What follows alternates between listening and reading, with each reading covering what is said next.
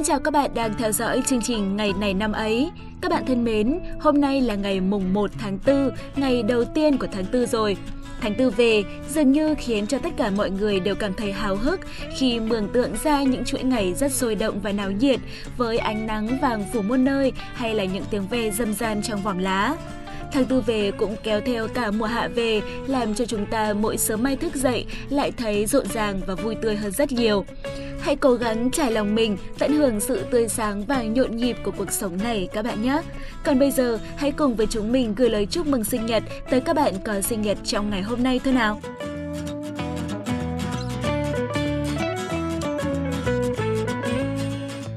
Hôm nay là ngày mùng 1 tháng 4, ngày 91 trong năm. Xin được chúc tất cả các bạn có sinh nhật trong ngày hôm nay sẽ luôn đầy ắp tiếng cười, thêm tuổi mới gặp nhiều may mắn và hạnh phúc. Các bạn ạ, hôm nay cũng là ngày cá tháng tư hay còn được gọi là ngày nói dối, ngày nói đùa. Chắc hẳn hôm nay sẽ là một ngày rất thú vị khi mà chúng ta có thể làm nhiều điều hơi ngông cuồng một chút nhưng lại không sợ bị giận dỗi. Ngoài ra, đây cũng có thể là một ngày để ai đó nói ra những điều mình chưa từng dám nói. Bởi dù kết quả có như thế nào thì cũng sẽ không bị xấu hổ bởi vì hôm nay là ngày nói dối mà. Chắc chắn hôm nay cũng sẽ có nhiều lời tỏ tình được nói ra. Ai nhận được lời tỏ tình, hãy tỉnh táo và tinh tế để nhận ra đâu là thật và đâu là đùa. Thật thật đùa đùa, đùa đùa thật thật. Hãy tận hưởng thật nhiều điều thú vị của ngày hôm nay các bạn nhé. Và quan trọng là đừng để cho mình ăn nhiều cá to. Chúc các bạn sẽ có một ngày thật nhiều niềm vui. Và thông tin về nguồn gốc của ngày cá tháng 4 sẽ được chương trình gửi đến các bạn ở phần sau.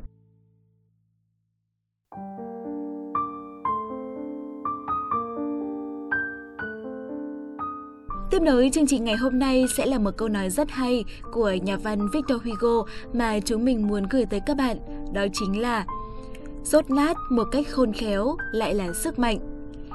Các bạn thân mến, trong cuộc sống này, sống là phải biết mình biết người, không cần lúc nào cũng phải nhận mình là một người thông minh để rồi sau đó nhận kết quả không tốt. Đôi khi ta cứ rốt nát một chút, nhưng rốt nát một cách khôn khéo thì đó lại là sức mạnh của ta mình xin kể cho các bạn nghe một câu chuyện như thế này. Có một thầy giáo mới dạy, nhận ra rằng trong lớp có một cậu bé luôn luôn bị chửi là ngu. Trong giờ ra chơi, ông hỏi nhóm bạn lý do. Thì nó là thằng ngu thật mà thầy. Nếu mà đưa cho nó đồng xu to 5 rúp và đồng xu nhỏ 10 rúp thì nó sẽ chọn 5 rúp vì nó nghĩ rằng 5 rúp có kích thước to hơn thì tốt hơn. Đây thầy nhìn nhé. Một bạn trong nhóm giơ hai đồng xu và cho cậu kia chọn, và cậu vẫn chọn đồng 5 rúp như trước. Thầy giáo ngạc nhiên hỏi, Sao em lại chọn 5 rúp mà không phải là 10 rúp? Thầy nhìn này, đồng 5 rúp to hơn mà. Tan trường, thầy đến chỗ cậu bé hỏi lại, Chẳng nhẽ em không thể hiểu được đồng 5 rúp chỉ to hơn về mặt kích thước, nhưng đồng 10 rúp thì em có thể mua được nhiều thứ hơn. Nếu em lấy 10 rúp thì lần sau bọn nó sẽ không cho em nữa. Cậu bé trả lời. Các bạn thân mến, chắc chắn là khi đọc đến đây, các bạn sẽ thấy là cậu bé kia chỉ tỏ ra ngờ nghệch mà không hẳn là như vậy đúng không ạ? Thậm chí là cậu bé đã rất thông minh khi tỏ ra ngu ngốc một chút, cùng với đó là sự khôn khéo khi vịn vào đặc điểm to nhỏ của hai đồng tiền để cho mọi người nghĩ rằng là mình ngờ nghệch thật. Vâng, đó cũng chính là minh chứng cho việc không cần lúc nào cũng phải tỏ ra thông minh. Câu chuyện về đồng xu vừa rồi đã khiến cho chúng ta xem xét lại cách nhìn của ta với người đối diện cũng như xem lại chính mình trong nhiều trường hợp đúng không ạ? Chúc các bạn sẽ luôn có những quyết định sáng suốt trong cuộc đời này.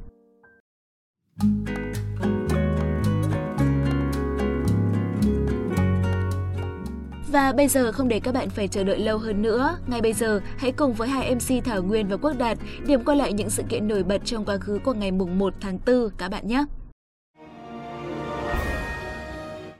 Các bạn thính giả thân mến, ngày mùng 1 tháng 4 năm 1967 là ngày mất của bác sĩ y khoa nổi tiếng của nền y học hiện đại Việt Nam Đặng Văn Ngữ. Ông là bác sĩ đầu ngành nghiên cứu về ký sinh trùng ở Việt Nam. Ông cùng học Đại học Y khoa Đông Dương với các bác sĩ nổi tiếng khác của Việt Nam như Tôn Thất Tùng, Trần Duy Hưng. Ông sinh năm 1910, quê ở làng An Cựu, ngoại thành kinh đô Huế. Ông tốt nghiệp bác sĩ y khoa vào năm 1937 tại trường Đại học Y khoa Hà Nội. Sau đó, ông làm trợ lý cho giáo sư bác sĩ người Pháp Henry Galliat, chủ nhiệm bộ môn ký sinh trùng trường Đại học Y khoa Đông Dương tiền thân của trường Đại học Y Hà Nội. Năm 1942, ông là trưởng phòng thí nghiệm ký sinh trùng và ông đã hoàn thành 19 công trình nghiên cứu khoa học nổi tiếng. Năm 1943, ông đi du học tại Nhật Bản. Năm 1945, ông là hội trưởng Hội Việt Kiều yêu nước tại Nhật Bản. Năm 1949, ông về nước tham gia kháng chiến chống Pháp, trở thành giảng viên chủ nhiệm bộ môn ký sinh trùng trường Đại học Y khoa tại Chiêm Hóa. Trong thời gian tham gia kháng chiến chống Pháp tại chiến khu Việt Bắc, ông đã nghiên cứu thành công cách sản xuất ra thuốc penicillin. Loại thuốc kháng sinh này đã góp phần rất lớn trong điều trị chống nhiễm khuẩn cho thương binh và nhân dân trong kháng chiến chống Pháp và chống Mỹ sau này. Năm 1955, ông sáng lập ra Viện Sốt rét ký sinh trùng và côn trùng Việt Nam và làm viện trưởng đầu tiên của viện này. Trong chiến tranh Việt Nam, ông tập trung nghiên cứu phòng chống và điều trị căn bệnh sốt rét tại Việt Nam. Ngày 1 tháng 4 năm 1967, ông đã mất trong một trận Mỹ ném bom B-52 tại một địa điểm trên dãy núi Trường Sơn thuộc địa bàn tỉnh Thừa Thiên Huế khi đang nghiên cứu căn bệnh sốt rét. Sau đây, xin mời các bạn cùng chuyển sang sự kiện tiếp theo. Nhạc sĩ lớn nhất của âm nhạc đại chúng và tân nhạc Việt Nam Trịnh Công Sơn mất ngày 1 tháng 4 năm 2001. Ông quê ở làng Minh Hương, Tổng Vĩnh Chi, huyện Hương Trà, tỉnh Thừa Thiên Huế. Trịnh Công Sơn sáng tác được khoảng hơn 600 ca khúc, những tác phẩm có ca từ độc đáo, mang hơi hướng suy niệm. Theo Trung tâm Bảo vệ tác quyền âm nhạc Việt Nam chi nhánh phía Nam, nhạc sĩ Trịnh Công Sơn vẫn là tác giả được trả tác quyền nhiều nhất với hơn 820 triệu đồng trong năm 2015 và luôn trong top 5 nhạc sĩ có tiền trả tác quyền cao nhất. Hai mảng đề tài lớn nhất trong âm nhạc Trịnh Công Sơn là tình yêu và thân phận con người. Tình yêu là đề tài lớn và ảnh hưởng nhất trong các tác phẩm của Trịnh Công Sơn. Những bản tình ca chiếm đa số trong danh mục nhạc phẩm. Khả năng viết nhạc tình của Trịnh Công Sơn tưởng chừng không biết mai một theo năm tháng, theo thời đại. Nhạc tình của ông đa số là nhạc buồn, thường nói lên tâm trạng buồn bã, cô đơn như trong sương đêm, ướt mi. Những ca khúc nhạc tình vẫn mênh mang nỗi buồn kiếp người như Diễm xưa, Biển nhớ, vân vân. Cùng với tình yêu, số phận con người cũng là một chủ đề lớn trong âm nhạc của ông. Trịnh Công Sơn từng nói, từ khi còn trẻ, ông đã luôn ám ảnh bởi cái chết, nên âm nhạc của ông mang theo trong đó một sự mất mát của những số phận con người. Ông cũng ảnh hưởng bởi Phật giáo của phương Đông và chủ nghĩa siêu thực của phương Tây. Nhạc Trịnh Công Sơn thấm đượm màu sắc hiện sinh, buồn bã của các tác giả văn học phương Tây thập niên, tiêu biểu là các ca khúc Cát bụi, Đêm thấy ta là thác đổ, Chiếc lá thu phai hay Một cõi đi về. Nhắc đến cái tên Trịnh Công Sơn là ta nhớ về một người nhạc sĩ tài ba, ta nhớ về những ca khúc mà không thể dùng một tính từ nào để miêu tả mà chỉ có thể tóm lại trong hai chữ nhạc Trịnh. Ông mất tại thành phố Hồ Chí Minh vì bệnh tiểu đường vào ngày 1 tháng 4 năm 2001. Hiện nay, tên của ông được đặt tên cho một con phố ở Hà Nội, nối từ đường Âu Cơ đến đường vào công viên Hồ Tây. Ngoài ra, ở thành phố Huế, quê hương của ông cũng có tên đường Trịnh Công Sơn. Sau đây xin mời các bạn cùng chuyển sang những sự kiện đáng chú ý trên thế giới. Các bạn thính giả thân mến, ngày cả tháng 4 nhằm chỉ ngày mùng 1 tháng 4 dương lịch hàng năm, còn gọi là ngày nói đùa, ngày nói dối, là ngày hội vui vẻ hấp dẫn đối với những người tinh nghịch và hài hước, là ngày mà theo phong tục cũ tại một số quốc gia, bạn bè thường hay bày trò đùa giỡn nhau. Nước Pháp được coi là quê hương của ngày cá tháng 4 hay còn gọi là ngày nói dối mùng 1 tháng 4. Vào thế kỷ 16 ở Pháp, mùa lễ hội hàng năm bắt đầu với ngày đầu tháng 4. Vào thời gian đó, năm mới được tính bắt đầu từ ngày mùng 1 tháng 4 vì ngày này được xem là đầu tiên của mùa xuân. Nhưng vào năm 1582, Hoàng đế Charles IX đã ra lệnh chuyển ngày đầu năm mới về ngày mùng 1 tháng 1. Tuy nhiên, trên thực tế, do phương tiện liên lạc thời đó còn lạc hậu, người ta truyền tin chủ yếu bằng cách chạy bộ, nên không phải người dân nào cũng biết có sự thay đổi đó. Những người khác tuy biết vẫn không chấp nhận lịch mới và tiếp tục đón năm mới vào ngày 1 tháng 4.